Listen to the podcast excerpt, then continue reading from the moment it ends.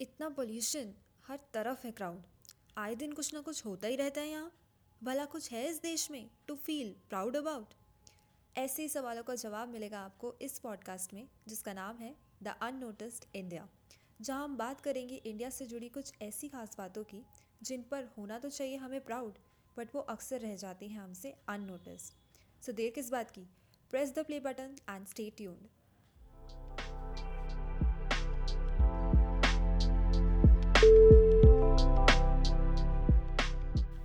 listeners welcome to the very first episode of the unnoticed India सबसे पहले तो I would like to wish you all a very happy new year वैसे new year resolutions तो आप सबने सोच ही लिए होंगे ना? अगर नहीं भी सोच पा रहे हैं तो कोई नहीं। मोदी जी है ना? नहीं गाइस सरकाजम नहीं था ये।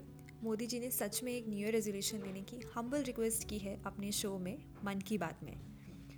तो वो रेजोल्यूशन ये है कि इस साल हमें ज़्यादा से ज़्यादा इंडियन प्रोडक्ट्स खरीदने हैं instead of foreign products basically to substitute foreign products with made in India products but अब ये कैसे डिसाइड करें कि कौन से प्रोडक्ट सब्सटीट्यूट किए जा सकते हैं और कौन से नहीं? देखो ऑब्वियस है, सारे तो नहीं रिप्लेस किए जा सकते ना, क्योंकि कुछ प्रोडक्ट्स ऐसे होते हैं इंडियन प्रोडक्ट्स उनकी क्वालिटी इतनी अच्छी नहीं होती। तो कुछ अच्छे होते भी हैं तो अफोर्डेबल नहीं होते। तो आज हम इस एपिसोड में ऐसे ही कुछ प्रोडक्ट्स के बारे में बात करेंगे। सबसे पहले बात करते हैं शैम्पू की। अच्छा क्या आप लोग जानते हैं कि shampoo was first invented in our country India in fact shampoo word is derive from a Hindi word champu जिसका बेसिकली मतलब होता है मसाज करना। So around fifteen hundred AD में ही शैम्पू का कॉन्सेप्ट इंडिया में आ चुका था। रीठा, आंवला, शिकाकाई जैसी हर्ब्स को यूज़ करके शैम्पू बनाया जाता था और हेयर वॉश करने से पहले इससे मसाज भी की जाती थी।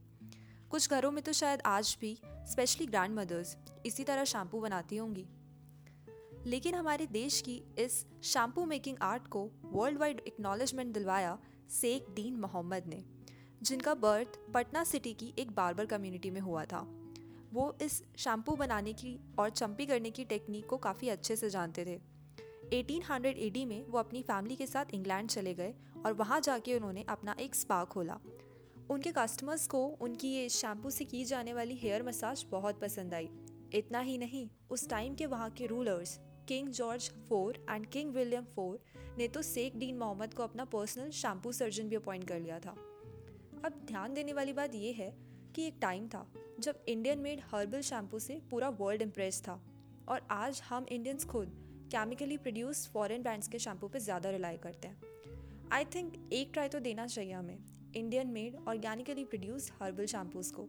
सूट करता है तो वेल एंड गुड अगर नहीं भी करता तो कोई साइड इफ़ेक्ट्स भी तो नहीं है ना यार।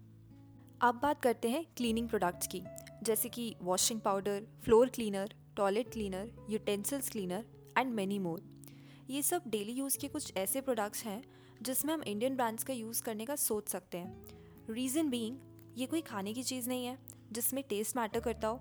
फ़ूड इज़ समथिंग जहाँ पे कॉम्प्रोमाइज़ नहीं चलता भाई, सिर्फ़ टेस्ट की चलती है। इसलिए मैं मैगी का सब्सटीट्यूट नहीं बताऊँगी दोस्तों।